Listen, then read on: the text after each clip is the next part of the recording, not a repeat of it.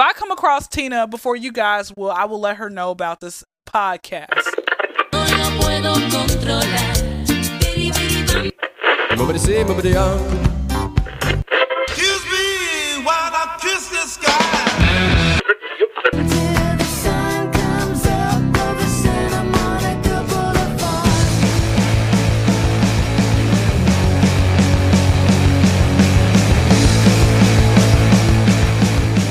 Welcome back to Lyrics for Lunch, the show that is the one who makes a brighter day. So let's start giving.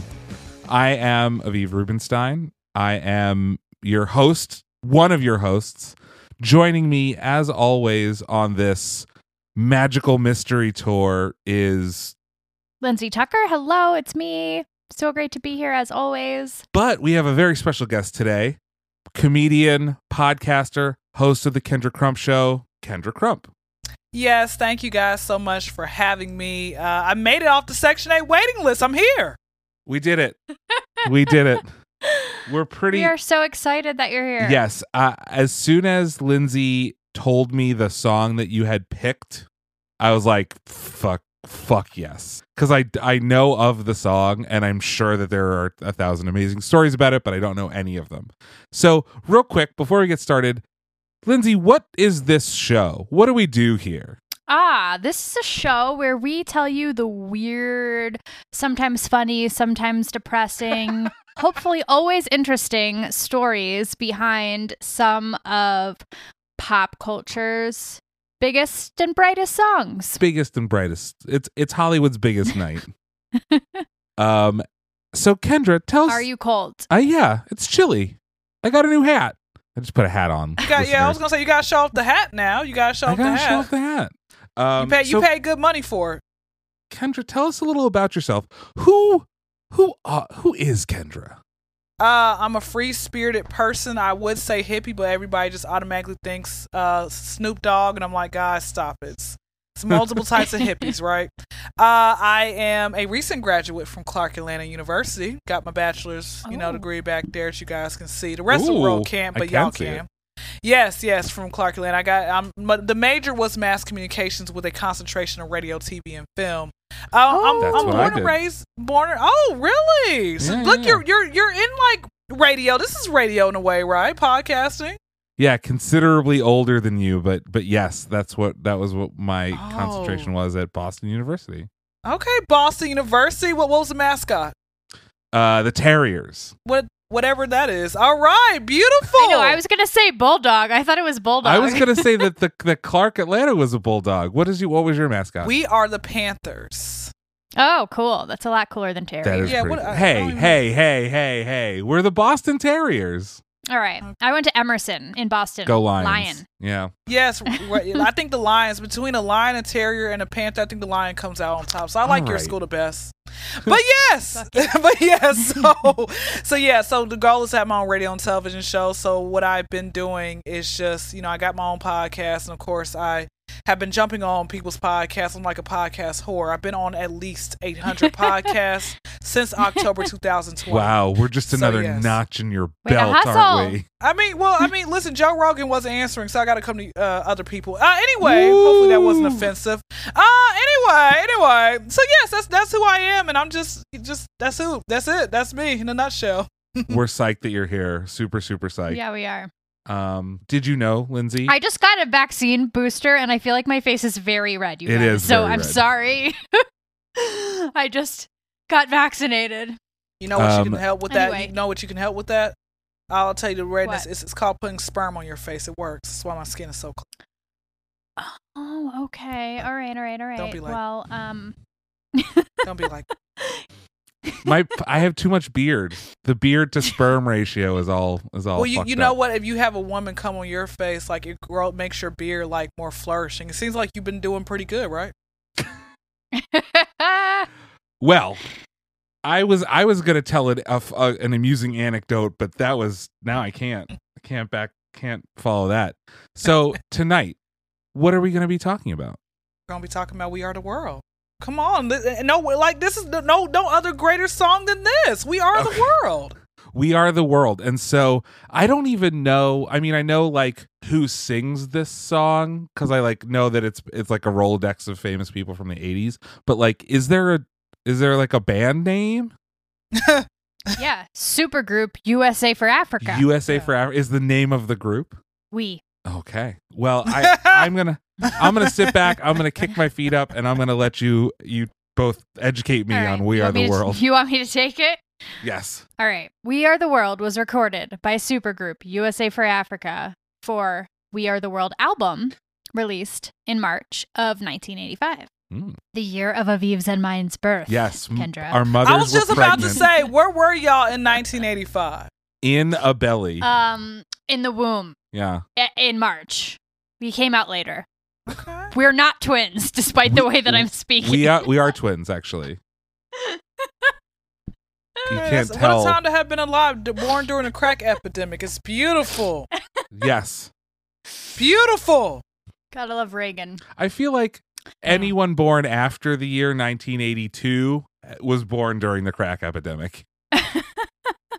Lisa, I believe it. I believe it. I was born during the Freaknik era. That was a good era, the late 90s. Beautiful. The freak Way better. era. Yeah, poetic justice. Forget about it. That was it. terrible movie.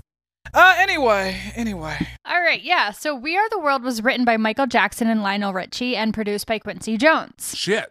Yeah. Mm.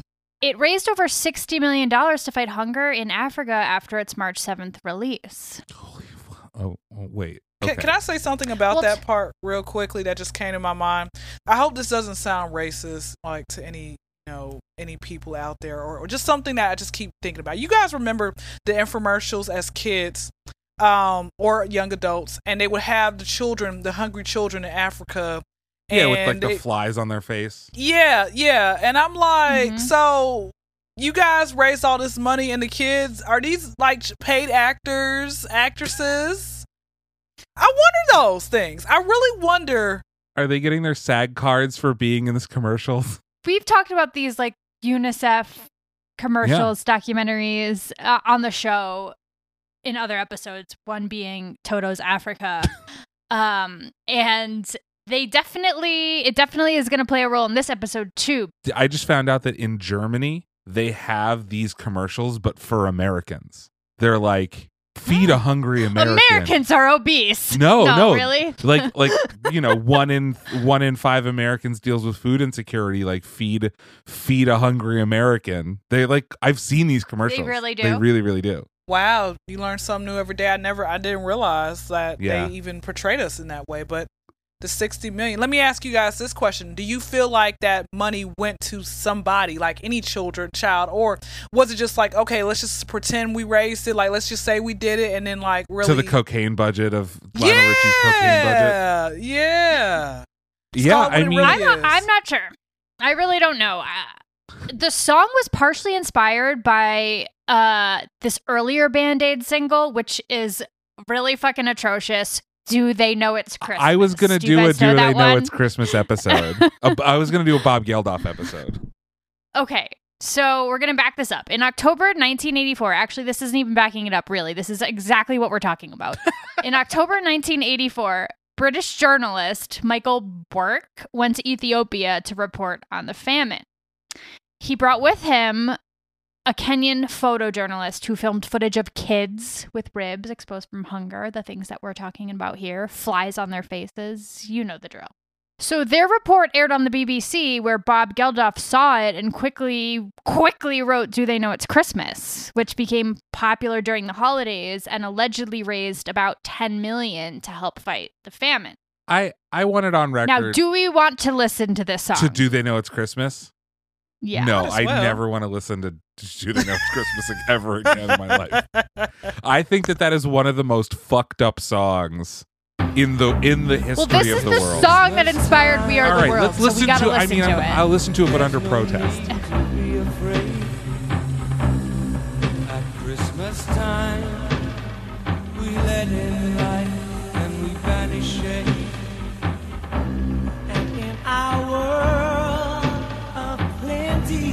So so not to be like the crabby Jew, but like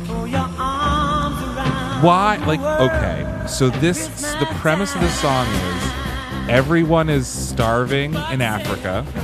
We are so very sad because they aren't aware that Jesus died for their sins and and a fat man in a red suit. They don't have chimneys for him to come down. Like what the why the fuck? It might be the most condescending It is song of so all time. condescending and More condescending than Rains Down in Africa. and and so um like kind of colonialist like bullshit like the greatest gift we could give the starving africans is making them aware Santa. that it's christmas time It's got a nice little ring to it, but I wouldn't listen to this again. i also hate you too i hate bono so Oh, this is Bono. yeah he just he's the one that went instead of you i get shit Do you like? Do for you like? Hey, do you like? You know how like we all had that one celebrity we just don't like for no reason. Is he that Uh-huh. one celebrity for you? i have a huge a Does huge anybody list. actually like Bono? Oh, D- dads yeah, yeah, it's okay to me.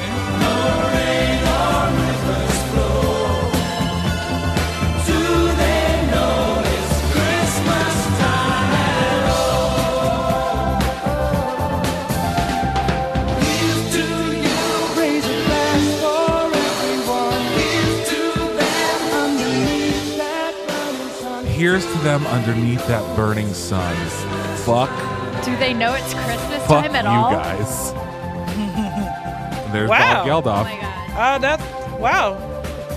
Did the kids even like? I, my thing is like, are the kids like? Did they give the per- kids permission to like take a picture of them, or they just did it without their? no, they consent? probably just did it because like, are the kids gonna sue? They should. They should. It's should. never too late, right? I feel like there's a statute. Time of to cash in. limitations. Yeah, this this this song is uh Pretty bad. yeah yeah The I, epitome of like white saviorism. yeah. Have you had you never heard this song, Kendra?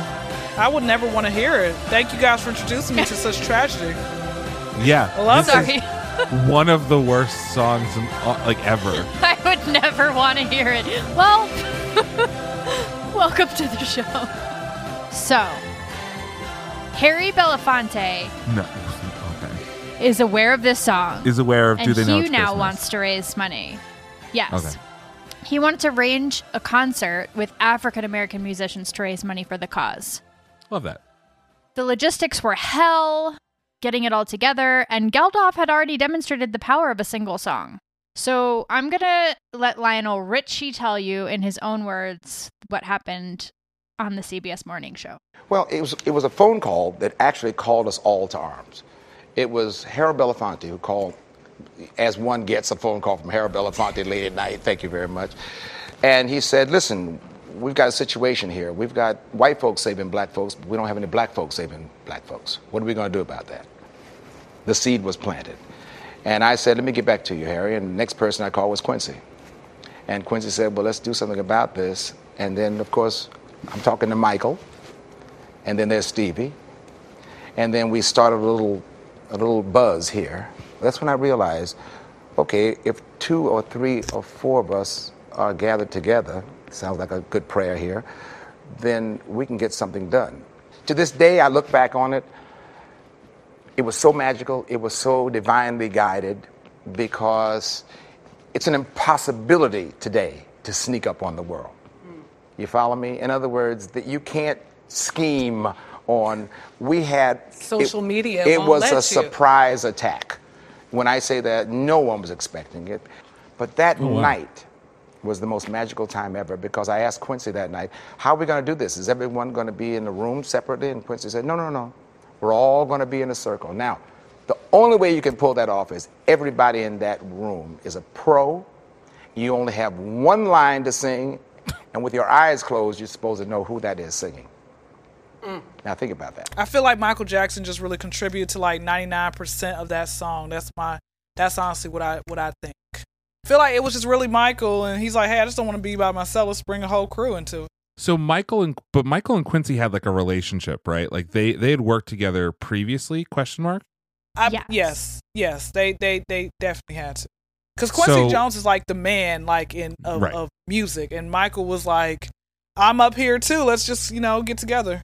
So it goes from ha- Harry Belafonte to I don't know if his first call is Lionel Richie, but okay, to mm-hmm. Quincy to Michael, and now I mean I think that the the the the thing that is interesting, the most interesting thing that he has to say is like the the voices that they're looking for are so iconic that you need to be able to uh, he, uh, identify them instantaneously. So should we hear it so we can think about that for ourselves?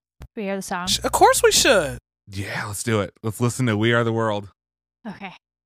I you know, I've heard do they know it's Christmas a lot and I I know that I've heard We Are the World, but I can't actually like play like I like I I can s- probably hum the chorus.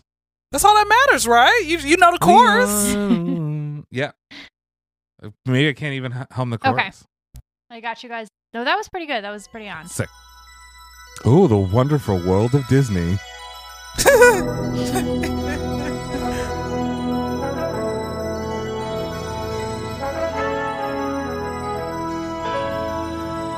It reminds me of Newsroom or something. Mm-hmm. It seems so like it's just just so melodic and so. Oh, that's so many people. Ray Charles? Oh yeah.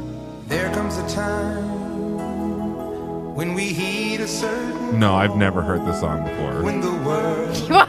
yes, you have. together as one. There are people. Y- y'all see Stevie Wonder's his eyes are open. Oh, when it's time guys catch that? to lend a hand. Yeah. This is your big conspiracy theories that Stevie can see. The National Enquirer said that he can. They said something positive about him. We can't go on pretending day by day that someone, someone Tina, Billy Joel. You just want to sneak Billy Joel in here, Lindsay.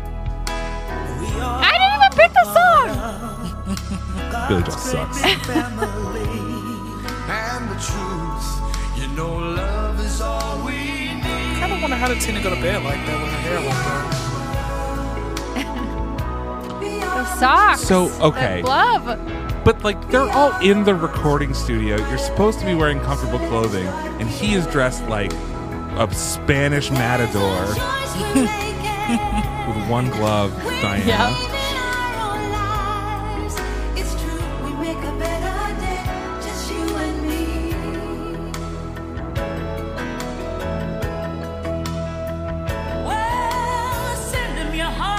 This? Who's that? That's Dionne oh, Warwick. She, Diane Dionne Warwick. Dionne She's Warwick.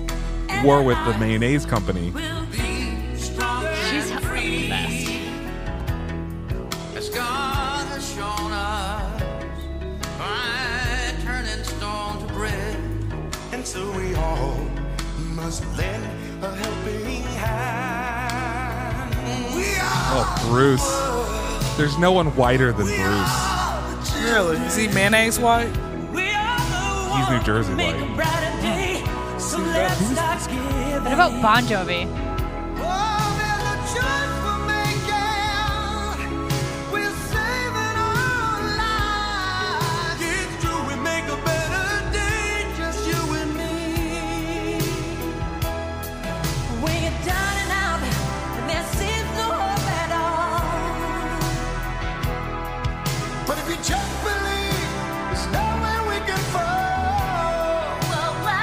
Oh, Cindy. I love Cyndi Lauper. She just, she just seems so free spirited. And her voice is so high. Stand together as. Who's, Who I don't know. Who's that blonde one? Tipper Gore.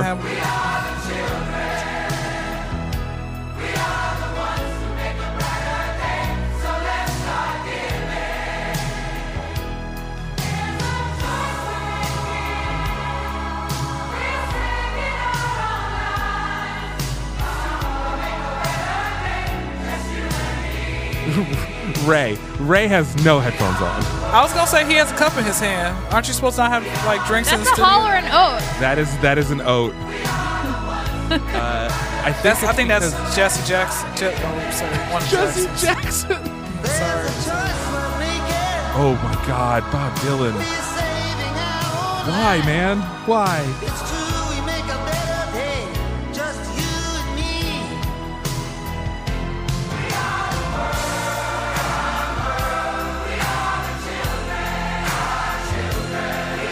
Crazy. It's it's. Why is she not? real She's not having no movement. The girl next to Ray Charles, she's not doing nothing. She's not even singing. Well, she's worried about bumping into Ray. Oh please, you can, you can move, move. You know how to move. Dan Aykroyd. There's Harry Belafonte. Yeah.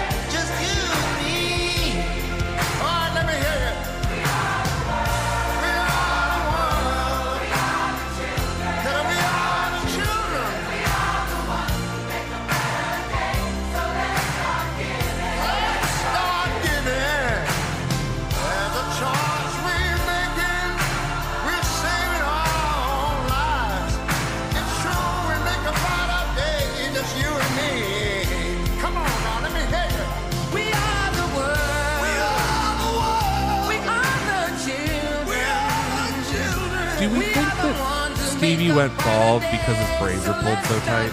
Yeah, those dreads are pulled really tight. Like it Super recedes, tight. It, it recedes on your hairline. That's why I have to cut my dreads every uh, Oh, really? couple years. Yeah, it will. It gets heavy. I'm telling you, my neck almost snapped off washing my hair one day. I I just always assumed that that's why he went bald. Yeah, it, it will. It gets heavy. You it, like it's like having very long, long hair pulls on your hairline. You have it pulled back in the back, like in a ponytail. It wears on your hairline too. There's a choice we're making. Yeah, we're saving our own lives. It's true, we'll make a better day, just you and me.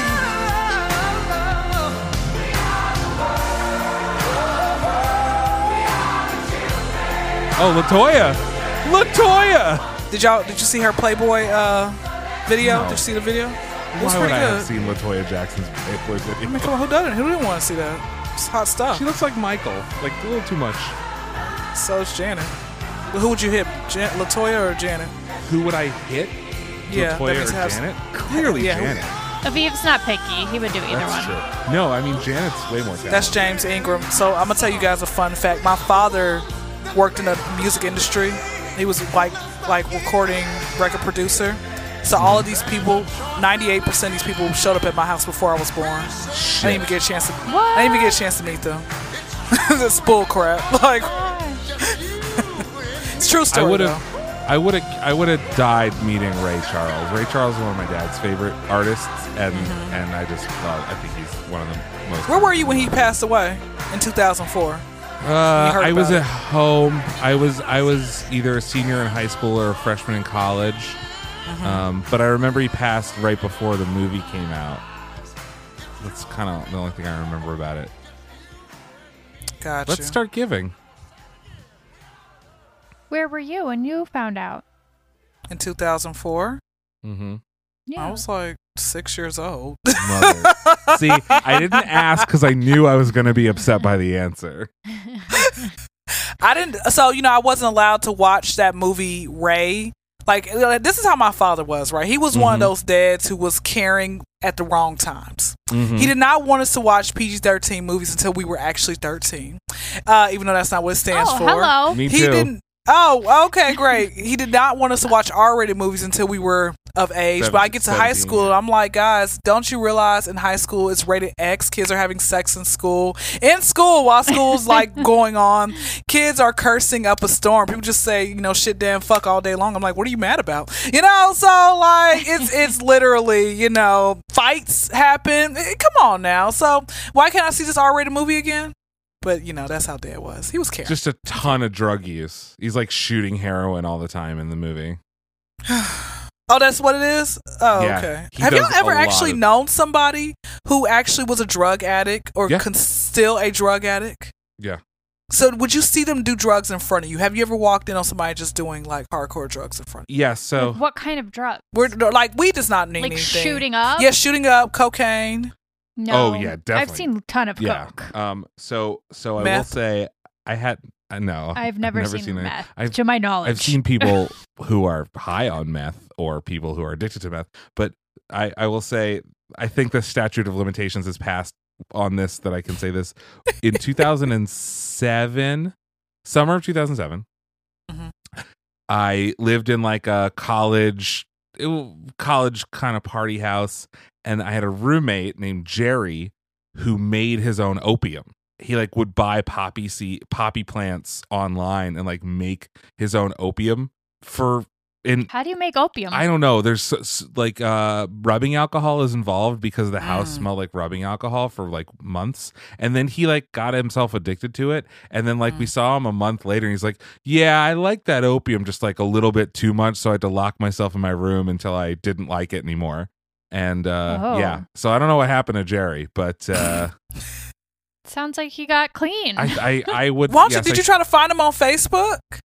No, I don't have Facebook anymore. I could Aviv deleted his I could Facebook. look I mean, up- I can, I can, I, I still have it. I can look him up. But I will tell you guys, it sounds so freaking bad. But I'm gonna just keep it real with y'all because we're family. I can keep it real with We're y'all. family. I want to go to um, Colombia where they have real cocaine there, and I want to try it, and then I will be done with it. That that's how I am. I'm like I'm a one time like hardcore drug user, but I will not do meth. I don't want to do um uh heroin, heroin. I don't want to do the stuff that is in other countries that hasn't made it out here yet. Uh, spice. I don't want to do any of that. I'm like, What guys, is come wait, on. what is spice? Spice. K- Is that like from Dune? From Dune. that, Oh, that's okay. Kate. That's I that's thought that was just that's synthetic weed. Dune. You can go buy it at the gas station. Then you have um, Okay. angel dust. I don't. Yeah, I, I can't do that. No. So update. Jerry has a PhD and an MBA. He's doing fine. He's doing fine. He's the director. He got of- himself clean. Yeah, he's director of science outreach at some some company. Well, um, if you don't want to, you know, make it to Colombia, you know, like I learned that you can just scrape your money and then cocaine's gonna fall out. But There you go. That's absolutely correct. That's from the sixty then- million that We Are the World made. Is like all of the cocaine that's of still in course circulation. it is. Of course, of course. but I was surprised that it did make sixty million, I, and it kind of makes me wonder: Do you guys like know if there were donations? Like, like how are they collecting how the did- money? How did that work? Yeah. Okay, so it sold more than 8 million copies in the US, raising more than 75 million th- from this source, more than 75 million. Mm. The song was promoted alongside the music video, a documentary hosted by Jane Fonda, a special edition magazine, and like a myriad books, posters, and clothing merch. So the promotion and the merch helped it raise. This other source said more than 63 million, roughly Jesus. equivalent to 149 million today. That's a lot of money. So the money total is unclear. Unclear. So I thought I th- I mean I thought I recognized just about everyone in the video until they get to this like big group wide shot.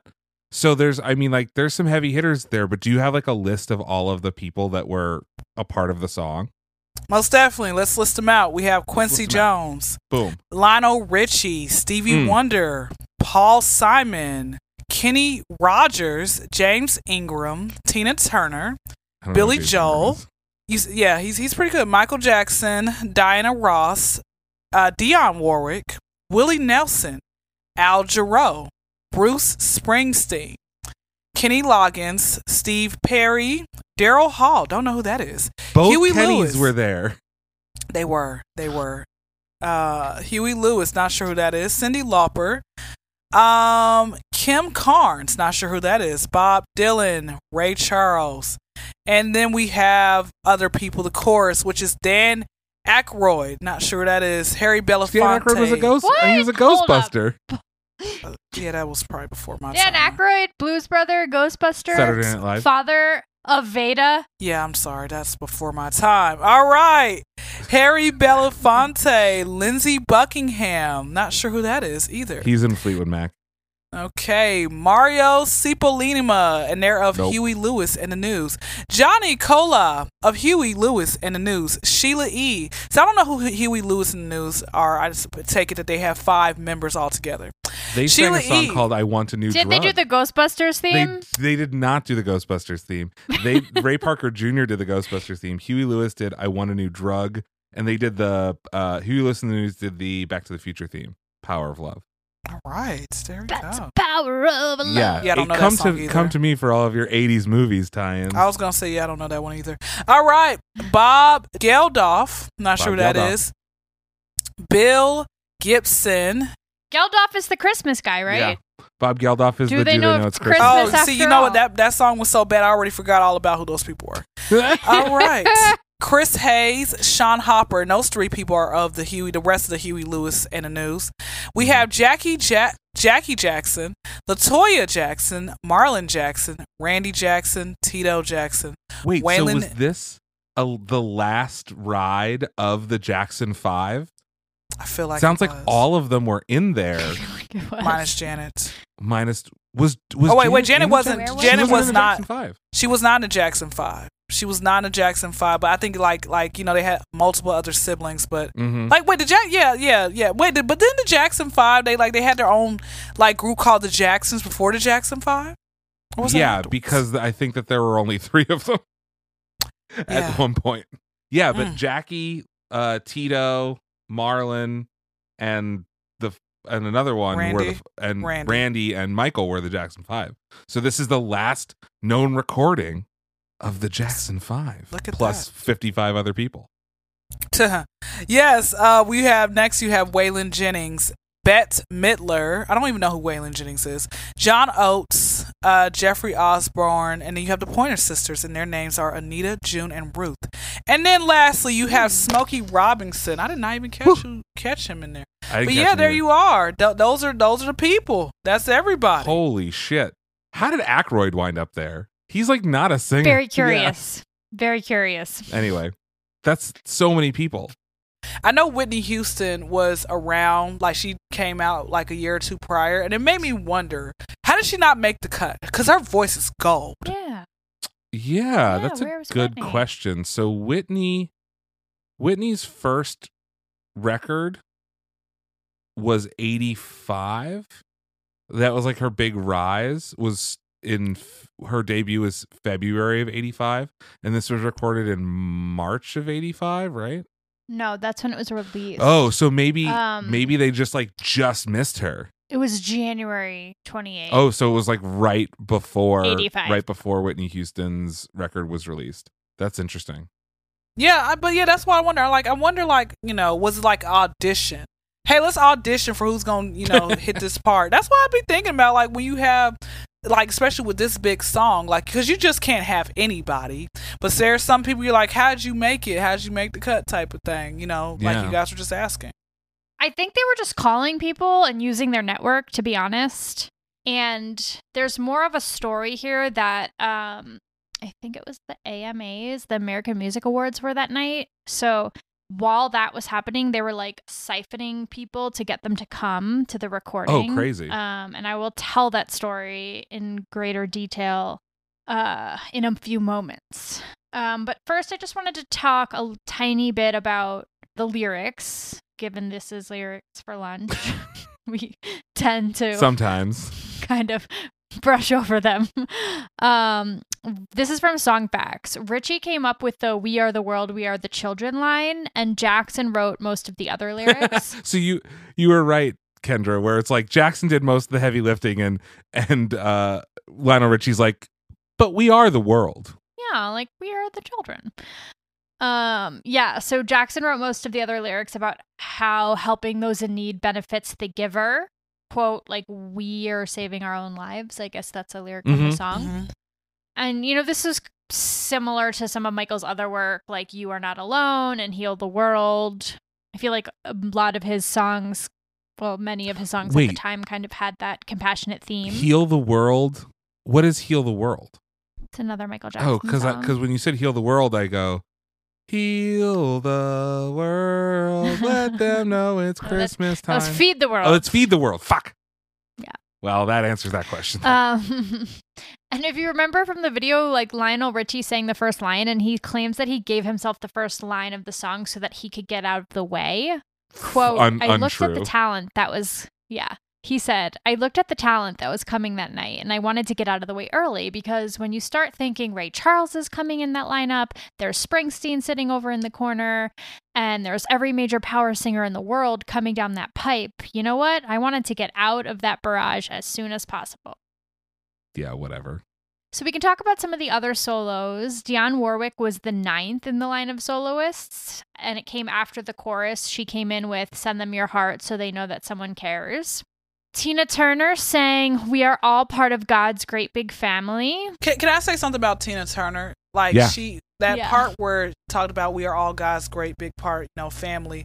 It makes me I thought that was strange because like for her to say that because she's Buddhist. They have multiple. They have multiple deities. I think. Right. Yeah, so I thought I was surprised she even agreed. Maybe she became Buddhist. Like I know she became Buddhist at some point. So it makes me kind of wonder, like, was that before, like that? Or, yeah. you know, Can we find out when did she become Buddhist? yeah, because I know, Yeah. like I said, I know she. Have you guys ever had a Buddhist chant for you? Because I have. It was a Yeah. podcaster Buddhist, and I, I we, wanted her. we I- both used to work for Yoga Journal. You tell. Okay, so tell me why. I do yoga. I do a lot of yoga. You know, um, and Tell me why. I did not realize that a lot. This is a, a lot of people don't understand. A lot of here's a fun fact. Those stretches are giving praise to those gods, right? And then I was Mhm. like doing some yoga, and then they're like, this person's very woke and like Christian guy. He says, you know, like you're not supposed to be doing those types of stretches. I said, what are you talking about? He's like, you're giving praises to, to those gods, not your own God. I'm like, bro, finish my stretches, please? Don't be that person. Not right now. Yeah. I'm, I'm, I'm, I'm almost done, type of stuff. But yeah, I wasn't a real. I didn't realize that Namaste and all that other type of stuff was like Buddhist type of, you know, everything. I didn't realize I was doing anything bad. But it's not. It's really not. It's not like worshiping an idol. That guy sounds like uh Someone little- dog, Toxic dog, Christian. Yeah, a little dogmatic in their toxic. religion. Christianity. Dogmatic in their religion. Yeah, I'm telling yeah. you what happens. You have when the person becomes dogmatic in their religion. This is what ends up happening. Tina transitioned to Buddhism in the mid 70s, but she never gave up her Baptist. She was raised Baptist, so she never fully gave that up. She referred to herself as a Buddhist Baptist. So I think that she like allowed that that to happen for f- maybe some of the Baptist side of her was like, let's do it. All right. Yeah. Well, they're Super two weird. guys. T- T- Tina Turner is a really interesting person. We talked a little bit about her on our Phil Spector episode, but I'd like to do a full Tina Turner episode because she's uh, How She about you rules. invite her on? You know, her? yeah. How yeah. do you think Tina, she's gonna answer our calls? friend of the show. I think. I mean, anything is possible. I'm optimistic. Yeah, let's do it. if I, how about this? If I come across, because you know I'm a people person, I just meet, make friends with random strangers. If I come across Tina before you guys will, I will let her know about this podcast, Please, And- thank you. Thank you. and you guys, and y'all can like, I guess, talk about one of her songs all Yes, together. would love that. Fuck yeah. We would love that. Um, yeah. So so seventy three is when she's when she began her her Buddhist journey. Um, but that is su- super interesting. So, and this brings up the thing that I was curious about, which is like, yeah, I'm sure that they worked their network, but like, how did they choose what singer sang what line? they were literally like putting tape down on the ground for like who would stand where and what their line would be. Amazing. Um, and Aviv hates Billy Joel, Yes, I so I just really Billy had to include this bit that Billy Joel didn't really feel like his line had as much power or influence as the ladies. Oh, shut Uh, up, it Billy. was if his line was in the truth, you know, love is all we need. Quote Joel. I looked at those lyrics and I went, that's what I get? The truth, you know? And it was kind of a low part too. I think a lot of people were trying to be virtuosos when it came to their part. I know Cyndi Lauper did. Yeah. Cyndi jumped into this whole other octave. Yay, yay, yay. But she can do that. She's a great singer. I think everybody wanted to put a little filigree on it, so they jumped out. I looked at my part and I thought, don't even try. Just hit the mark and shut up. It wasn't a time for me to show off. Okay, can I give you a hot take? Conspiracy theory. Give me your hot take. So we know that Michael is friends with Paul McCartney. Hmm. And the line is the truth is you know, love is all you, love is all we need, right? Right. So I- That's all we need. I think that Paul said no and they're like, "Well, who's a bigger dork than Paul McCartney?" And, Oh, and then they went with Billy Joel. Well, in a 2020 interview with Esquire, Lionel Richie recalled the whole experience like this We came in like little kids on their first day of kindergarten, and we were all kind of looking at each other, but we didn't quite, oh my God, there's that kid over there, and there's that other kid over there. Everyone was kind of freaked out standing next to each other for a brief moment. And then all of a sudden we realized it's not about us. We're actually using our voice and our celebrity to save some people. And it's about us giving everything we have to save their lives. So I think the brilliance of that evening was we started out as 45 artists looking at each other and going, Yeah, I'm famous and you're famous. But we left as family. Except for Billy Joel, Billy Joel. who's like Oh. not into it. Okay, so there's an article called We Are the World Inside Pop Music's Most Famous All Nighter from Esquire that gives like an hour by hour account of everything that happened that day, like 24 hours. I am not going to read you the whole thing, but I'm going to at parts read from it and at parts paraphrase from it, starting with Monday, January 28th, 1985 at 7:30 a.m. Mm, 7:30 a.m. Okay. That's Early pretty early for a lot of these folks. I was I was gonna say early bird. Well, you know what the thing is when it comes with like being in the studio, they be up. Like you know what? yeah. They literally like go days probably without sleeping. Like they take cat naps. This is Esquire's lead. This is the lead to their story. okay. It was early for a musician, for any musician, and certainly for Lionel Richie, who in January 1985 was one of the top pop stars in the world. His signature hit of the past 12 months, number one on the Billboard charts, was called All Night Long. Oh, no. Parentheses, all night. long, all night. Okay, keep going. Sorry. All night. For crying out loud. He'd spent much of the past year on the road New York, Hartford, Detroit, Vegas, Kansas City, Vancouver, Oakland, freaking Boise. It was a blur. The record company kept rolling out singles. Two went all the way to number one, three more to the top 10. Then there was We Are the World, the song he wrote with Michael Jackson to raise money for famine relief in Africa. In Ethiopia alone, more than a million people had starved to death since 1983. Shit. There had been a lot of late nights in Encino lately, at Jackson's house, writing, rewriting, arranging, second guessing.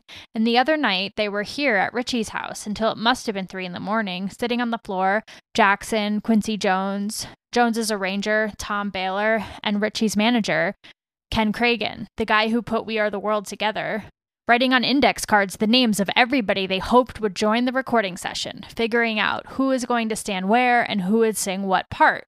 Now, tonight, they would actually record it. But before that were the American Music Awards, televised on ABC, one of the biggest nights of the year. Kragen's master stroke in scheduling the recording session was doing it on the night of the awards, when so many artists would be in town.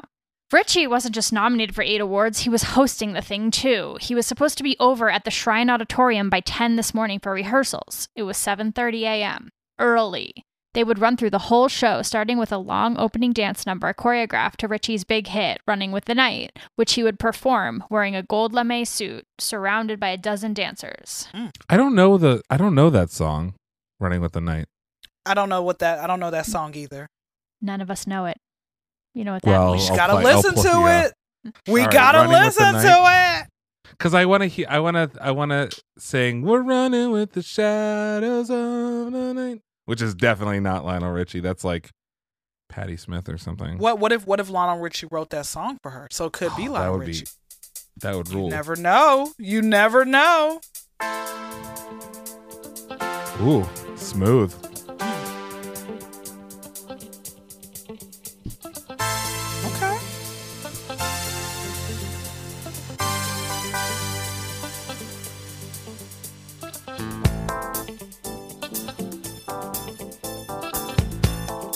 I'm into it. I like it already too. This is I'm good. wait. Um, yeah, I'm waiting for like the real, the real fun to begin. Ooh.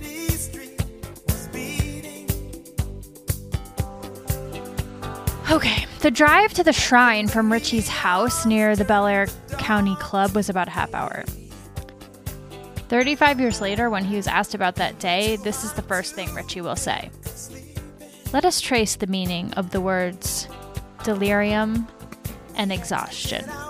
2,500 miles away, Bruce Springsteen was getting on a plane. Talk about exhausted. The night before, he played the final show of the latest leg of the Born in the USA tour at the 50,000 seat Carrier Dome in Syracuse, New York. It was his 50th show that month, and it was epic. 29 songs over four hours, ending with a killer cover of John Fogerty's Rockin' All Over the World, reserved for special occasions. His manager, Jon Landau, had originally told Kragen that Springsteen was a long shot for this We Are the World thing. He'd been touring for so long, and he had a break before picking it up again overseas, and well, Landau would see what he could do.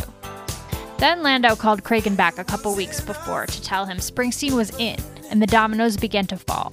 Instead of Kragen calling managers and agents all day to recruit artists for this project, everybody started calling him. Bruce was in. Everybody wanted it. So that there answers your question, Aviv. So now I'm going to take us to 6:30 p.m. about an hour into the AMAs.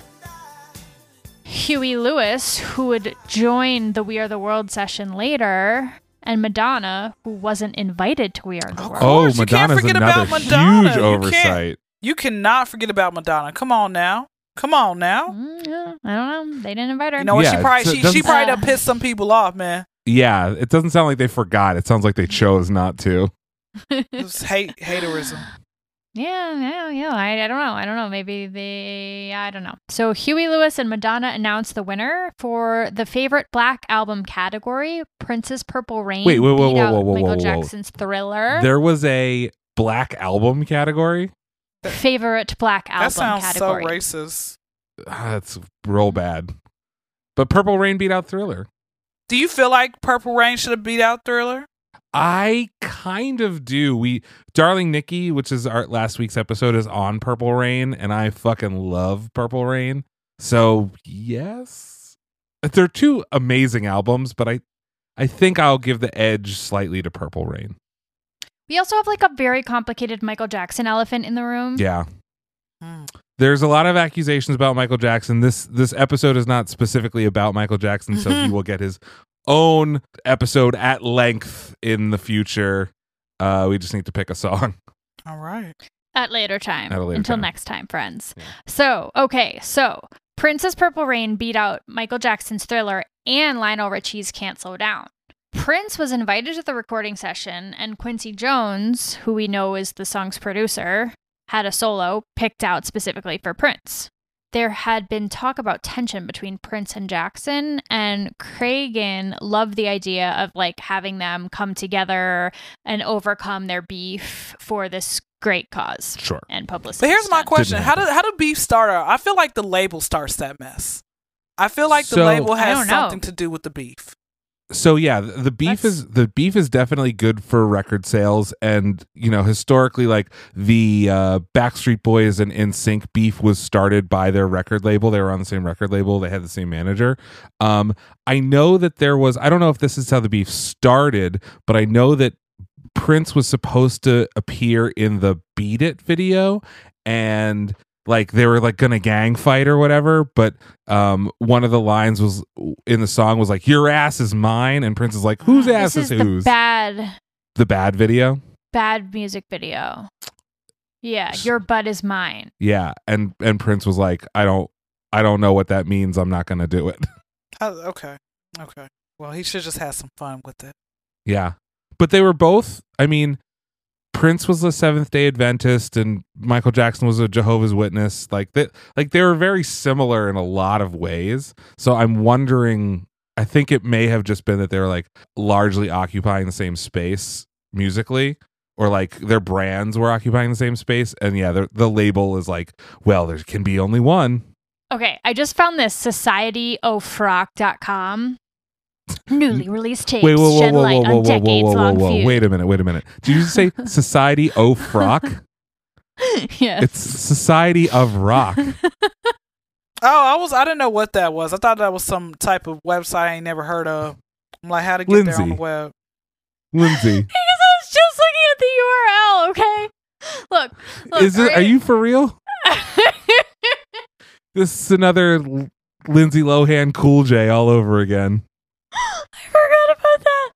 Oh my god, I forgot about that. Look, I just looked at the URL. It's obviously Society of Rock. No, it's okay. It's past her bedtime. Let, let's just blame it on that. the headline is Michael Jackson really, really hated Prince, and now we know why. Newly released tapes shed light on decades long feud.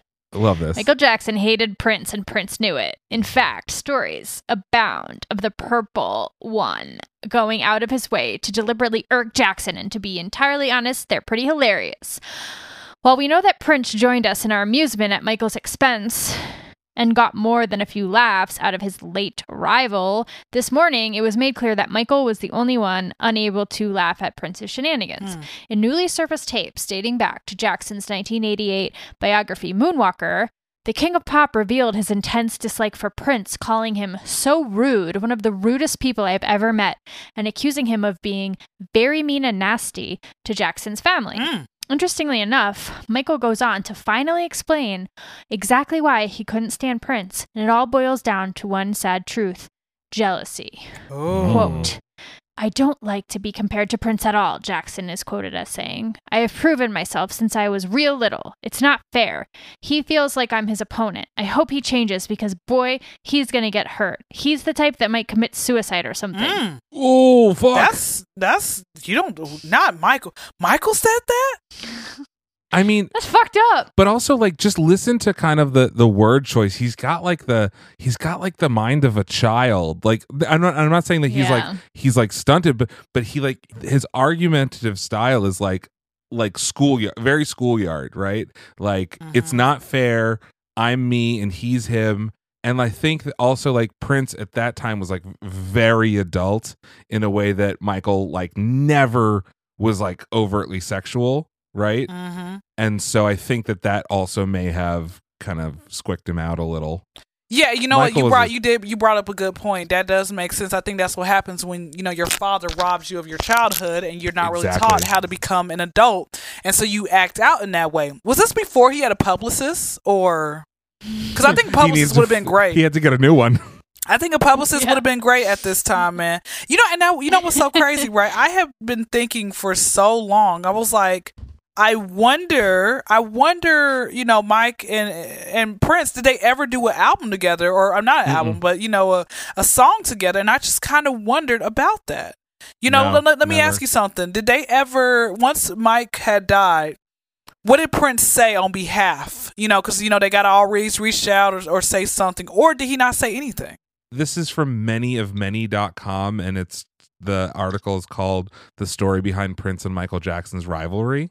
Prince at one point tried to run over Michael with his limo, which is Okay. pretty hilarious. And I think the closest they came they ever came to a collab was on Bad and on We Are the World, which both fell apart. But um it seems as though the last entry of this kind of diary was Prince doing a Vegas residency in 2006, which is uh, three years before Michael passed. And Michael was living in Vegas, and Prince had will.i.am as a guest for his residency, and and Will was also friends with Michael. So will.i.am arranged for Michael to be a guest in the aud to be uh, yeah to be like in the audience for the show. Um, and the next morning, will.i.am went over to Michael's house for breakfast, and they were talking about Prince, and um, and apparently Prince was like playing the bass right in Michael Jackson's face at the Mm. show, and Michael at breakfast with will.i.am goes, "Why do you think Prince was playing the bass in my face?" Prince was has always been a meanie. He's just a big meanie. not a meanie. Not He's a, you mean as an adult? Like when he's in his fifties, he's saying you're a meanie. he's saying meanie in 2006 this is so this is what i'm saying is like i really think that he he he is like a very child or was a very childlike had a very childlike way of seeing the world and like couldn't you know prince was was giving him some shit and they were like jawing back and forth and i don't think michael could take it because you know he had been abused for the first 20 years of his life like it's not Right. I mean, brains with trauma do not Yeah. always develop past that point. and and frankly prince was also like had like a really rough childhood too and i think that they like reacted to that uh, similar kinds of abuse in opposite ways this Yeah. is like me totally speculating but that's that's kind I think of I think your see it. speculation is pretty good though. Like you are nailed it making a good, but the fact that he actually said, and you know what's so crazy about Prince? meanie Prince- is rough man Prince is not even like he's Mike is allowing Prince live in his head rent free. So yes Yeah. and Prince You're has gone Michael on about fucking his life. He's gone he's Yeah. gone on about his life. You know, he's like, oh okay, you're still upset. Like, bro, that was thirty years ago. Can we like squash it? but Yeah. it's a sh- it's a shame that they never buried the hatchet hopefully they're doing dance offs in heaven I hope they may. Hopefully. Hopefully. Okay. hopefully i hope that they Back made to it the American Music Awards. yes american music Awards. Back to the American Music Awards. Michael Jackson, who was nominated for three of them, wasn't there. Mm. He was already across town at A&M Studios, standing alone in the middle of the parquet floor in Studio A, wearing tight black pants and his signature black jacket, part military, part Sergeant Pepper. With the shoulder pads and the ornate gold embroidering, he wore his jewel encrusted white socks, the ones that sparkled when he moonwalked, and black aviator sunglasses. Checks out. What a good outfit. So Tommy, who is this guy? Trubovic? Nailed it. You said it good, good, because I was not gonna know how to say that. What's his name? Tommy Trevovic. Tommy Tommy Trubovic? Tommy Tripovic. T R B O V I C H. Tribovic. T R B O. T T R B O. T R B O. V I C H. Tribo Tribovic. Tribovic.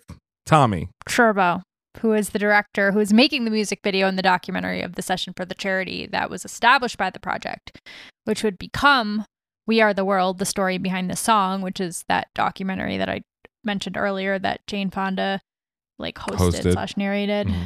So Tommy is there in A&M Studios in Studio A with Michael holding a Norelco video camera on his shoulder, filming Jackson as he's singing the chorus. Tom had a crew of about 50 and they had been there since early afternoon running cables, 50. rigging lights. Yeah. And right now, though, at this moment, him and Jackson were the only two people in Studio A. He had his right thumb hooked in his pants pocket, his left hip sticking out, his high water pants revealing those socks. Jones sat in the control booth, and they looked at each other through the glass, hearing each other through headsets. Now, nearly 50 massive stars are about to arrive in an hour to record the song, and Jackson is asking Quincy Jones, like, l- lyrics. They're still laying down the chorus. He's doing his own backing vocals, fussing over, like, this word and that. So he's saying to Quincy, I'm saying you. Should I say you and me or you and I? I like you and me, Quincy said. Okay, Michael said. It's much more soul. Yeah, it's more soulful. Country. Jackson's shifted his slight frame from foot to foot. Country, he said in his high voice, and then he sang. We are the world. We are the children. We are the ones who make a brighter day. So let's start giving. It's true. We make a better day. Just you and me. Oh yeah, you and I would Now- be bad in that moment. yeah. So as Jackson is singing, Steve Perry From Journey. of Journey fame, yes, was also already in the control booth with Jones, wearing headphones, listening to Jackson singing. Perry looked at Jones and out at Jackson and said, "Am I dreaming? Am I on drugs?" Hmm. yes, you are on drugs. I was about to say the same. and Jackson laughed right in the middle of the line he was singing. So now it's about 9:30 and the music awards are letting out. And to get to into A&M Studios, which was built as a movie lot by Charlie Chaplin in 1917, I guess you have to pull off La Brea. Is it uh, how you say La it, Brea. Aviv? La Brea. La Brea. So you, I guess you have to pull off La Brea Avenue through a manned gate, which put you in a plaza in the center of the little campus. Mhm.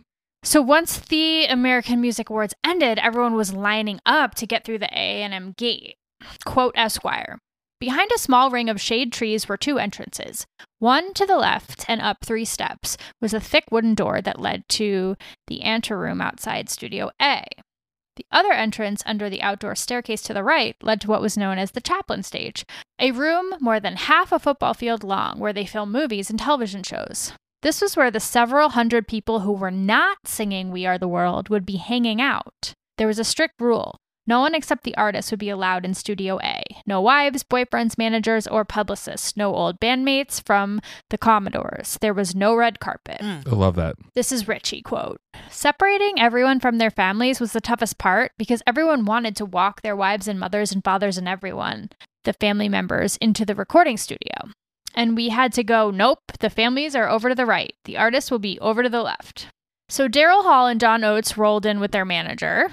Billy Joel was apparently still wearing a scarf over his winter coat because he'd just flown in from New York where it was 28 degrees that day Jesus Christ. was with his fiance, Christie Brinkley. They arrive, gave each other a quick peck, and then she's thrown in the Chaplin stage while he goes over to what was it called? Stage A. Studio, A. Studio A. A, yeah. Studio What an uptown girl. yeah.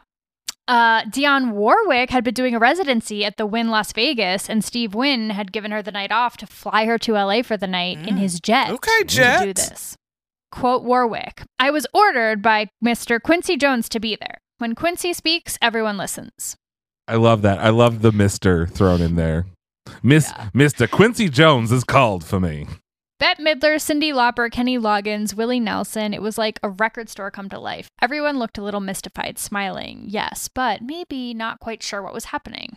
So at one point, the gate opened for a man on foot who turned out to be Bruce Springsteen. He was wearing jeans, a black leather jacket, gloves with the fingers cut off. And wait, wait, and this is in 28 degree weather. No, no, it was 28 in New York. That's this where- was in L.A. Where, Okay, I was about to say. Yeah, so I'm this like, is- I'm like, wow, he must uh, not get cold. Okay, go ahead. but he had 24 hours ago been on stage in Syracuse, New York. Oh, that's cold. he drove himself to the studio in a rental car. I got a great parking spot on La Brea. People in the room remember him saying. Well, I would remember that too. That's basically impossible. Inside Studio A, a simple sign hung over the entrance, taped to the wall. It said, Believe. Oh, Ted Lasso. No, I'm just kidding. That was a little Ted Lasso humor. That's not ah, true. Breaking my heart. the sign was hung by Quincy Jones and it said, Check your egos at the door. Love that. Well, because Quincy had the biggest ego of them all, and and he earned it. I like I get it, but like no one could out. You know, no one's gonna come in and big dick Quincy Jones. They're not. Not in his Studio A. Not in his studio. They better not do it. so this is from Esquire. Rock stars don't all know one another, and some of the most famous humans on the planet were meeting for the first time, but in a strange and spontaneous instinct, many of them hugged. Billy Joel hugged Michael Jackson. Loggins hugged Springsteen. Diana Ross hugged Sheila E., while Bob Dylan stood behind them, not hugging anybody. Smart. Okay, Bob Dylan was nervous. He had a solo and he was nervous about singing it. Because he sucks. He What do we sucks at call that singing. Yeah. yeah. Um, and to calm his nerves, Quincy Jones told him it can be like half singing, half talking. I Mm. feel like there was time travel involved, and he, he took that to heart. How did he not know that When that he was a child? That child? could be. Yeah, he could do that for his whole career. that was like his whole career. So Richie told Esquire the first thing he wanted to get out of the way and get right was the chorus. My job was to kind of make sure everybody stays on point. Quincy was going to hold down the recording session, and Michael was going to be. I laugh at this. He was going to help me keep order. But of course, Michael at that particular time didn't do a lot of talking, and I was exhausted from the TV show. And then we go right into We Are the World. Well, it was a bloody train wreck. Everybody was sort of left footed, recalls Daryl Hall. We were like, we were all like, whoa, what are we doing? Everybody had to figure out how to relate to each other. So everybody started to act like they were in the eighth grade chorus. It was the weirdest thing I've ever experienced. All these superstars, whatever you want to call them, we all turned into junior high kids in chorus. And Quincy became Mr. Jones. That's how it shook out, laughing like kids. Mm. I get so it. So I remember like being in chorus Yeah. and like everyone on the risers and there's this nervous energy and like somebody like makes an off color joke and no one wants to like, like- stand out, right? When you're in like junior high. Of course not. So now it's 10:30 p.m. and Ray Charles is in the front row. Many of the artists didn't know he would be there. Oh. They didn't know who would be there, but Ray Charles was definitely a big surprise. So, quote Lionel Richie, when Ray came in and opened his mouth, we just kind of fell over. We just kind of all fell over in the corner and said, Wow, did you hear that? That's Ray Charles. It was brilliant. Bob Dylan was standing between John Oates and Ray Charles, and Oates thought, This is a good place to be in my life right at this moment. Yeah. So Michael Jackson, Lionel Richie, and Stevie Wonder had recorded a demo tape and sent it out to the participants before this. oh, that's good. But many of them never even bothered listening of course to they it. didn't. Love that. And once they got there, they weren't really into it. Mm. Of course they probably weren't. It's it's corny. I don't think anybody liked it, Billy Joel told Esquire. There was a lot of side eye. There was a lot of looking at the other person. And I remember Cyndi Lauper saying, It sounds like a Pepsi commercial. There was a couple of chuckles and a few grunts. That was pretty much the consensus, I think. Nobody was going to say, I'm not doing that. They're right. It does. That's probably the Turned out what okay. the what the cup that Ray Charles was holding because he was the Pepsi spokesperson at this time. So now it's 11:45 p.m. and they're trying to lay down the chorus. The lyrics as written said, "We are the ones that make a better day, so let's start giving." But a lot of people in the room were saying brighter day instead of better. Yeah. So someone asked, "Is it brighter or better?" And Richie replied, "Whatever one feels good. Better or brighter? Brighter's the one everybody's leaning to, right?" And then everyone looked at their sheet music. Paul Simon leaned over to Tina Turner and Billy Joel and said, "Seems like they're making a change." I think it should be brighter all the way, Joel said. And then I guess Stevie Wonder was the lone holdout who said, "Better has more bite." What what do y'all feel? Do y'all feel brighter is is is or do you feel like better? Which one? I kind of I hate yeah, I, I I'm gonna side with Stevie. I think better is better. Brighter's okay. Brighter is cheesier. Brighter is cheesier. I think that that's that's what I uh that's what I'm reacting to. And the and the eh sound is more pleasing to me than the I sound. hmm Okay. There we are. Stevie for What the win. think? Now I'll go with it. I was I, I thought it was fine. Either one, you know, but brighter brighter does seem like eh be- better. Better sounds better. yeah. So finally, after the chorus was done, the solos were starting to get laid down, and now it's 2 a.m. Prince hasn't shown up, and he had a solo line right after Jackson's, which, as we mentioned, had been orchestrated by Quincy Jones to try and foster a little peace between them. But Prince didn't come at all, so the line was given to Huey Lewis. Because he knew it was gonna be on site with Michael. That's why. Yeah, it's it, they're gonna they're gonna dance fight in, s- in Studio A. Now, Aviv, you'll like this. Somewhere between 3 and 4 a.m., Daryl Hall ran into Michael Jackson in the bathroom. Quote Hall. He asked me if I minded that he had ripped off No Can Do and made it into Billie Jean, which I don't believe it was a ripoff. No, I Michael says, I hope you don't mind that I stole it. And I was like, What? You did a good job of stealing it because I didn't notice. I guess he was referring to the intro, kind of a pumping bass line like my bass line. So I can't think of the. I mean, Billy Jane, Billie Jean is one of the most iconic bass lines of of any song ever, and I'm trying to think of the bass line to to No Can Do. Let's. Should And we, see, I don't Yeah, even know that. I don't, I don't, yeah, I was like, I don't even know that one, but let's listen to it. Hall and Oates, baby.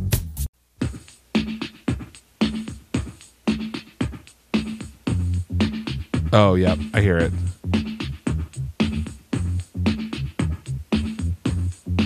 Ooh, yeah. I hear it, but this is like very major key oriented, and Billie Jean is very minor key oriented. But I understand how you would listen to this and then go, I can do better. Yeah, He told me his name was Billie Jean. yeah, Yeah, I get fuck it. yeah. I get it. Crazy. Yeah. You heard it here second. It was 8:20 in the morning by the time people started filing out. We Are the World sold more than 8 million copies in the US and raised more than 75 million for famine relief. Fuck. It won 3 Grammys, Song of the Year, Record of the Year, and Best Pop Performance by a Duo or Group with Vocal and Best Music Video. Song of the year and Black Song of the Year. That's so. this is this is Amazing. wh- when did they get rid of the black record category, when they started getting Molly mollywop by black folks. Which like should have been immediately. Yeah, but you know what? Let me tell y'all something, right? Oftentimes, black people, and it's not me like trying to go on a little racist rant or anything. What happens is we we get excited to see one of us on television, right? Even it doesn't matter what you're doing. You can act like a baboon if you want to, right? It doesn't mm-hmm. matter what happens. Hey, as long as we're down, we, we made it. And a lot of times people will just do the black folks will just do whatever they can just to say they made it. But overall, they are the ones who end up looking like a fool. You know, like you can look at anything, any any type of whatever. And I'm like, of course, like I said, when you're younger, you don't realize this, but you're like, you guys are adults. Did you want to be famous that bad? You like, no, that's not that's not what happens. But to me, it was it that to me was was trashless. That was you know uncalled for. And I really want to ask the people who attended this and said, why did you even accept that award if they're still alive? Yeah. you know. Yeah, and and it definitely is like the it's like like like literally segregation in music, and Right. which is interesting. Separate is inherently not equal. Yeah, but the interesting thing is like I would rather listen to the black any anyone that wins like black record of the year i would i would prefer to listen to than like white record of the year. The default whiteness is the problem. It's like record of the year and other. But Mhm. um you know black people invented rock and roll. Black people invented basically every type of american music. And so like why would you not want to listen to like it's like very silly how they the the organization the grammys tried to kind of uh uh, minimize black people's contribution to music when it was like that was it. There would be no mu- modern music without black people. 'Cause you Zero. know what? Let, let me let me put a hand clap. I gotta put a hand clap for that. Go ahead. Has they, has anybody told you that you invited to the cookout? No, I, So I that- eat a lot, so I'll wait So- till I'll wait for a second invite. But that's but I'm glad. But you know what? I'm glad you you know you recognize that that uh, there's some things I don't I don't understand. You know regarding you know my you know my history or so, and you're bringing awareness and everything. So I really do commend you for that. I think I don't know. Thank you. it's just it what happens is we we don't get the credit that's where it's supposed to be due and it's like it seems like this I, what I've learned is there's 15% of the population makes up African Americans and a larger percentage of, of white people and I don't know what I don't know what happens. It's just I guess people give up or so but I do c- commend you like rock and roll all that that's amazing. Stuff that they don't So- teach us in school you know? The right. the interesting thing is, and I- and I think that this is true of of many minorities, which is that in order to have culture, you also need to have oppression. Like you can't make a diamond without years of pressure. And I'm not saying like, well, it was all worth it, but I'm saying like whiteness, there is no such thing as white culture because there's never been white oppression. And so there's never been art or music or cuisine like an original idea. or any original idea that was forced to happen due to a lack of access to the the the main culture right Mhm. that's the problem or the that's that's why there's no such thing as white culture. And yet there's black culture and then there's latin culture. And even like things like jewish culture right come from not be, from being excluded from the main from the from the the in group in some way. And italians and irish and everyone who was once not considered white. All right They ain't real okay Yeah, we talk about this. We talk about this on the show a lot. You know how capitalism and white supremacy have bred this and imperialism um, imp- and imperialism have whitewashed and stolen everything in the name of money, greed, uh, Ex- ego, exploitation exploitation. let's burn it all down we are the world Let me ask you guys Uh, one quick yes. question before we get back Please. to you know the lyrics and stuff. Have you guys ever had, um, I guess, an attack from other white people because you did not agree with their ways of of you know their their racism in a sense? i have Does my dad count? yeah That, I that have from- anybody? i have from within my Her family parents? yeah parents yeah. um but also like you know i'm in a i'm in a rock and roll band and when trump was once trump stole the election in 2016 we wrote kind of like a, a a song reflective of our feelings that was turned into an npr story in like the local la area. And so we got some feedback like you're all idiots for being upset that trump's going to take all your rights away. And we're like are are we idiots for that why are you i think you might be the idiot for celebrating getting your rights taken away but like so yeah but never for the show luckily luckily for us i think we uh we talk about kind of white privilege and the the whitewashing of music enough that it either turns people off and they don't listen to us and the people that do Yeah. listen to us like are open to understanding this part of his like objective history Okay. they don't even have to agree with us right off the bat. They just need to like listen to facts that happened in in the world, you know. right. um so 8 million copies, 75 million dollars. Fuck. That's so much so much money. Yes. And that wasn't all. In January 2010, a massive earthquake devastated Haiti, leading Yeah. another all star cast of singers to remake the song entitled We Are the World 25 for Haiti. Fuck that. No. Sorry. This was released as a single on February 12th, 2010. Proceeds from this record aided survivors of the earthquake.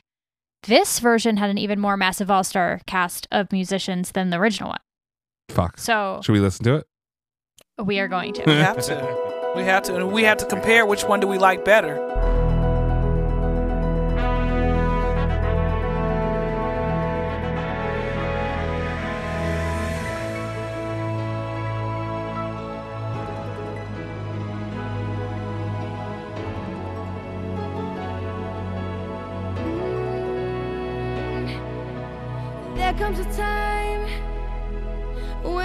Aw, the Biebs. certain call, No. when the world must come together as Oh my one. God. I didn't even know that they were supposed to read from a paper. I thought they were supposed to know, memorize it. People dying.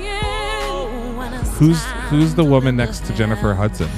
That's Nicole uh, Swearingen. Greatest gift of all. I don't know who any of these fucking people are. Yeah, she's are. from the Pussycat Dolls. Can't go on Josh Groban. Josh Groban. pretending I don't even know who that day is. by day. He's like an opera singer. Someone somehow will soon make a change. Oh, Tony Bennett. Can't remember shit. Mary. That's Keyshia Cole, sweater. That's Keyshia Cole. That's Keyshia Cole, not. I'm gonna cut this part out of the podcast because that's fucking embarrassing.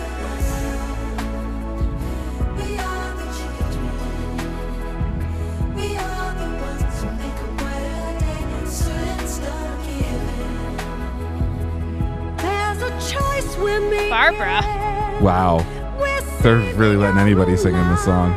it's true, we'll make a Yeah, better you gonna see. Just you and me.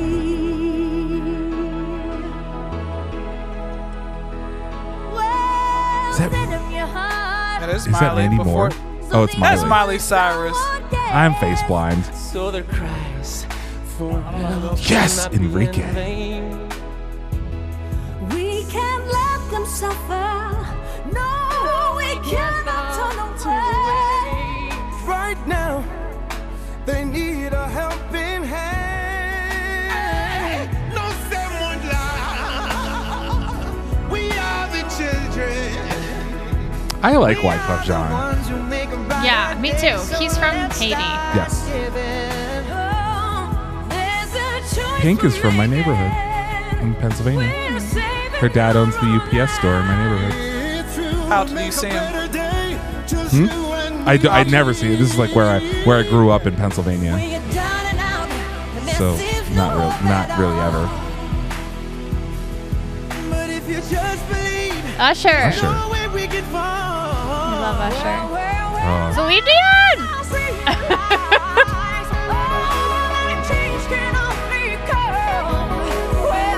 There's no reason that he needs to be in the ISO booth with her other than he wants to be on camera. Oh, oh Quincy. Quincy's still kicking, right? Yes, he's like 90. Whew.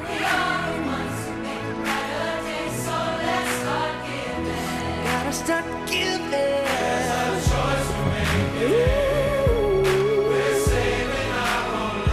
It's Toni Braxton. Yeah.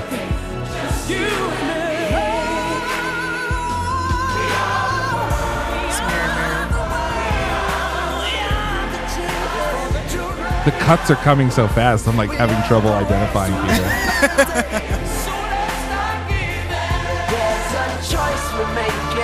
Oh my god. Lil Wayne? I'm like, bro, I just. Because when he started tatting his face, everybody wanted to be like him. I'm like, bro, stupid as hell. Yeah, he, he drank so he drank so much scissor he w- put himself in a coma. Never forget. Everybody, everybody wanted to be like him. I definitely saw Kanye in there somewhere too. There's a choice we're making. We're saving our own Is that who's that? That's, Akon? that's Akon. Yeah. He's got like he's Busta got Rhymes. he's got like ten. T- no, it's Akon. No, no, no, I saw Busta Rhymes separate. Oh, you I'm not oh, gonna okay. confuse them. Like, no, put some respect on him. I've seen T Pain in real life. This man is five foot zero. I'm not even. lying. Oh. I, I'm I not hear he's like a freaking- dork. Like he plays like Call of Duty all day and shit. Love that.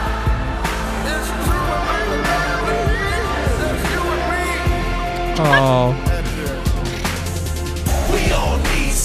nope. LL Cool J. A little preview of next week's episode.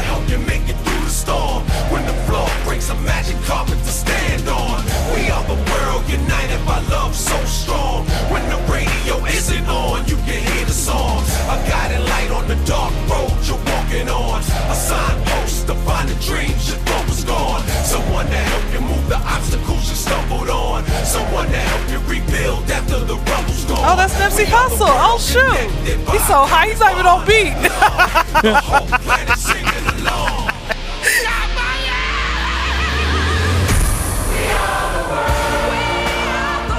Anytime Jennifer Hudson sings, she like throws shivers. Like my body starts shivering. I'm like, wow, She's incredible.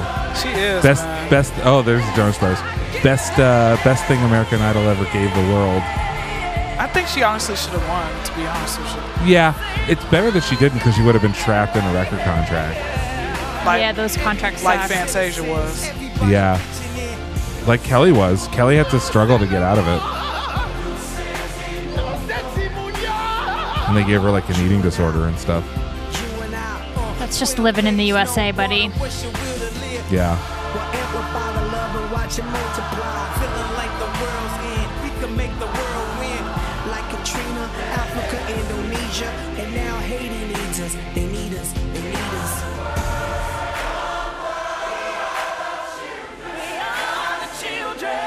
Jeff Bridges is there doing absolutely nothing. Not moving his lips, no headphones on, just looking around.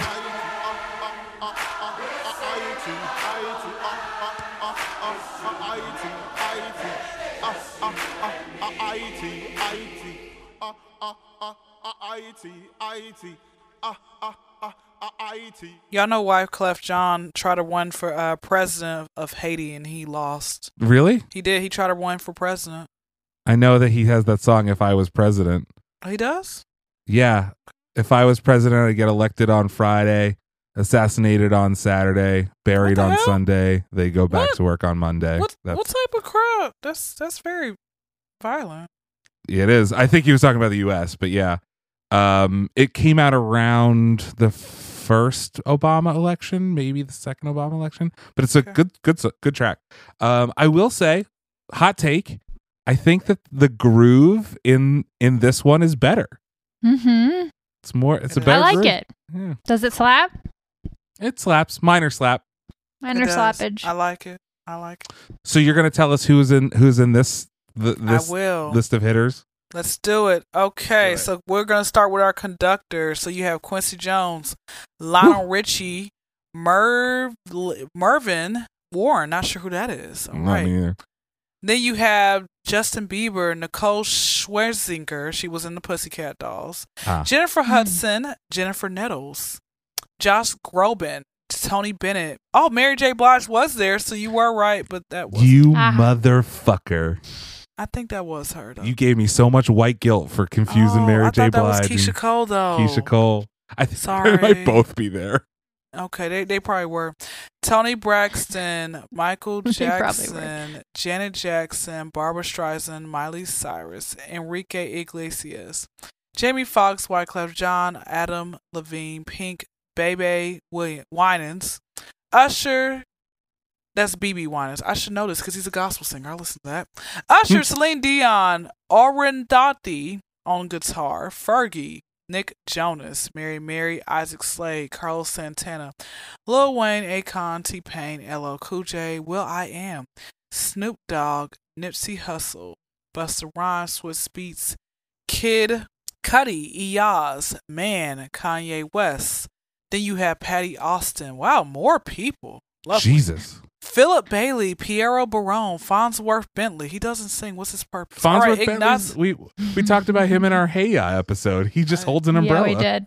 Ignazio Boschetto, Bizzy Bone, El DeBarge, Ethan Bart- Bortnick, Brandy. I didn't even see Brandy. Jeff Bridges, Zac Brown, Christian Bush, Natalie Coe, Harry Connick Jr., Nikka Costa, Faith Evans, Melanie Fiona, Sean Garrett, Tyrese Gibson, Gianluca Ginobili, Han- Anthony Hamilton, Keri Hilson, John Legend, Julianne Hough, India.Arie, Randy Jackson, Taj Jackson, Terrell Jesus Jackson. TJ Jackson, Bobby McFerrin, and it continues. Vin Diesel, what the hell is he there for? Vin Diesel. Al Jardine, Jimmy John, uh, Jimmy Jean-Louis, Ralph Johnson, the Jonas Brothers, Joe and Joe Jonas and Kevin Jonas, Rashida Jones, that's Quincy's uh, daughter, Daughter, Gladys Knight, Benji Madden, Joel Madden, Katharine McPhee, Jason Mraz, Maya, Freda Payne, A.R. Rahman, Red One, Nicole Richie, Raphael Saadiq, Chico DeBarge, Trey Songz, Music Soul Child, Jordin Sparks, Robin Thicke, Rob Thomas, Vince Vaughn, Marin, Vince Warren. Vaughn? Mhm. Oh and Wilson, Brian Wilson, and Nancy. Wow. That is a lot of fucking people. And a very wide range of people. Well, NPR named it one of the worst ideas of 2010. this is from a December 21st, 2010 article. We Are the World, the charity single by which all other charity singles are measured, turned 25 this year, just in time for the decade's first humanitarian crisis. Recorded February 1 in a marathon session, We Are the World 25 for Haiti was an ambitious update. It boasted an all new lineup ranging in age from the pubescent Justin Bieber to octogenarian Tony Bennett. It incorporated modern twists, auto tune solos by T Pain and Akon, a rap break penned by will.i.am, a dash of Creole from Wyclef. After debuting at the Winter Olympics, the remake entered the charts at number two and hmm. sold a quarter million downloads in three days. And then, just as suddenly, it was gone. A few weeks after its release, We Are the World 25 had been all but abandoned by radio. Media coverage tapered off, and the single spent the remainder of its time on the charts languishing behind Kesha's TikTok. What happened? At least some of it came down to taste. Critics far and wide slammed the track, dismissing the rap verse as pandering, the auto tune as straight up tacky. The choice of talent took some heat as well. With over 80 participants, the group included more than a few sub celebs. Saturday Night Live parodied the song a few weeks later and gleefully pointed out the D-listers. It's Farnsworth Bentley. He was the fellow who held the umbrella for P. Diddy. But taste isn't everything. We Are the World 25 may have been overwrought and underwhelming, but it also had the misfortune of being released in 2010 when just about every principle that made the original We Are the World a success has been dismantled. To justly compare the two, one must first acknowledge a few big picture truths about our time. And then these are the truths, which I will just read them, but I won't read the explanations. Music doesn't sell like it used to. True. Consumers are more empowered than ever. True. Getting informed is easy. Mm. Fame isn't what it used to be. Collaboration is commonplace.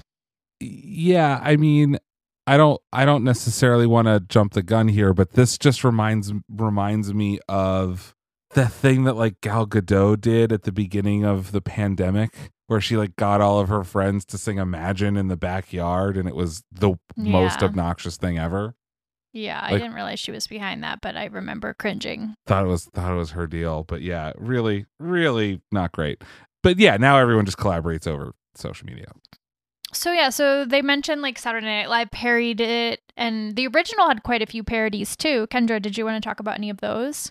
Yes, the parodies. Thank you so much for bringing it out. The parodies are it included in Living Color. It ran a skit called Career Aid. Okay. Married with Children. You guys know that like Jamie Foxx was on in Living Color as well. yes Okay. Mm-hmm. Married with Children had an episode called Rock of Ages, okay, that parodied it with the Bundy family title We Are the Old, just to name a few. So yes. And I honestly feel like, you know, this you had to be the coolest person in, like in the world if you got invited to sing on a track or just be in a part of the video.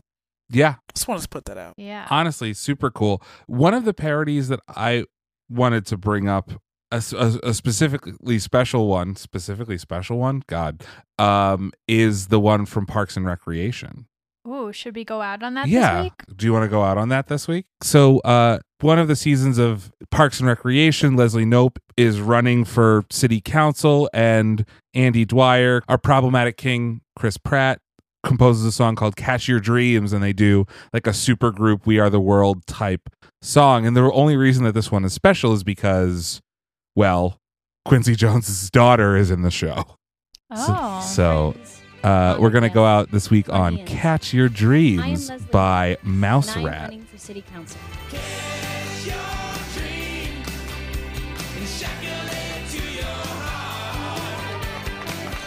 so kyndra where can people find more of you on the internet Um, Instagram is the Kyndra Crump Show. D as in the K Y, N as in Nancy, D R A, C R U M P Show, S H O W. And my YouTube is Kyndra Crump, K Y N D R A space C R U M E. What is your show like? What do you talk about? I talk about horrible podcasters. I talk about because I like Sorry. they're gonna do it to me. No, you're fine. You don't have to apologize. You guys are good. Your, your name's not gonna be up on there. Uh, see. Anyway, unless y'all you know literally gave me a waste of my time. So I talk about horrible podcasters because I want you guys to look out for them, just like you know, you know, whatever it might be. Uh, so Doing the world a service. Of course. I, uh, listen, I don't want y'all mollywopping them. They're gonna, you know, I let let, let my words mollywop them. I ban stuff like I want to ban people who park over the line. You know, so whatever you want to ban, you just ban. And it's like a panel of other people. I want to ban washing machine doors that lock your clothes inside. Why is that a thing? I keep tweeting about it. Nobody cares about this. This is a real issue, okay? Why would your clothes need to be behind a locked door while they're just shimming around getting clean? I think because so the water won't come up and splash and hit you. Maybe that's what I think. So people won't. So kids won't jump in there. You know. So kids won't jump in. I don't know. Okay, that's the first viable answer I've heard. Okay, cool. That sounds better than the first one. Um, but yeah, I just have, I just have, we have fun. It's nothing but laughs. So we just sit here and we talk about typically my day and what happened. So Thank you so what much for coming on the show and you. and providing insight into "We Are the World." What an am- amazingly weird song! Uh, and you can find us on the internet. We're on Twitter and Instagram at Lyrics for Lunch. And for longer and weirder stuff, you can shoot us an email at lyricsforlunch at gmail.com. If you want to support the show, like and subscribe, tell your friends about us, post us on Instagram, Facebook, tell your grandma, your mom. Uh, definitely, you can also support the show by going to our website, lyricsforlunch.com, clicking that little support button. That will take you to a page on Anchor that should allow you to do so. We had a little hiccup with Anchor recently, but they have assured us that it's back up and running. So thank you so much to everyone who supports the show. Tell your racist uncle to listen to uh, our show. Please tell your racist uncle, parents, any boomer that you know to listen to our show. And tune in next week when I will be back in the driver's seat talking about 2013's worst idea ever the LL Cool J Brad Paisley collaboration called Accidental Racist. You told me it was going to be a secret, and now I know. Well, I was this is this is me revealing the secret This to is you. the big reveal. this is the big reveal. Sacre bleu! And until next time, I'm Aviv Rubenstein I'm Lindsay Tucker. and I'm Kyndra Crump. saying, "We're the world." Yes, we are the world. Heal the world. Just be a better person in this world. Feed the world, but make sure they know it's Christmas first. Cause it's not enough to simply catch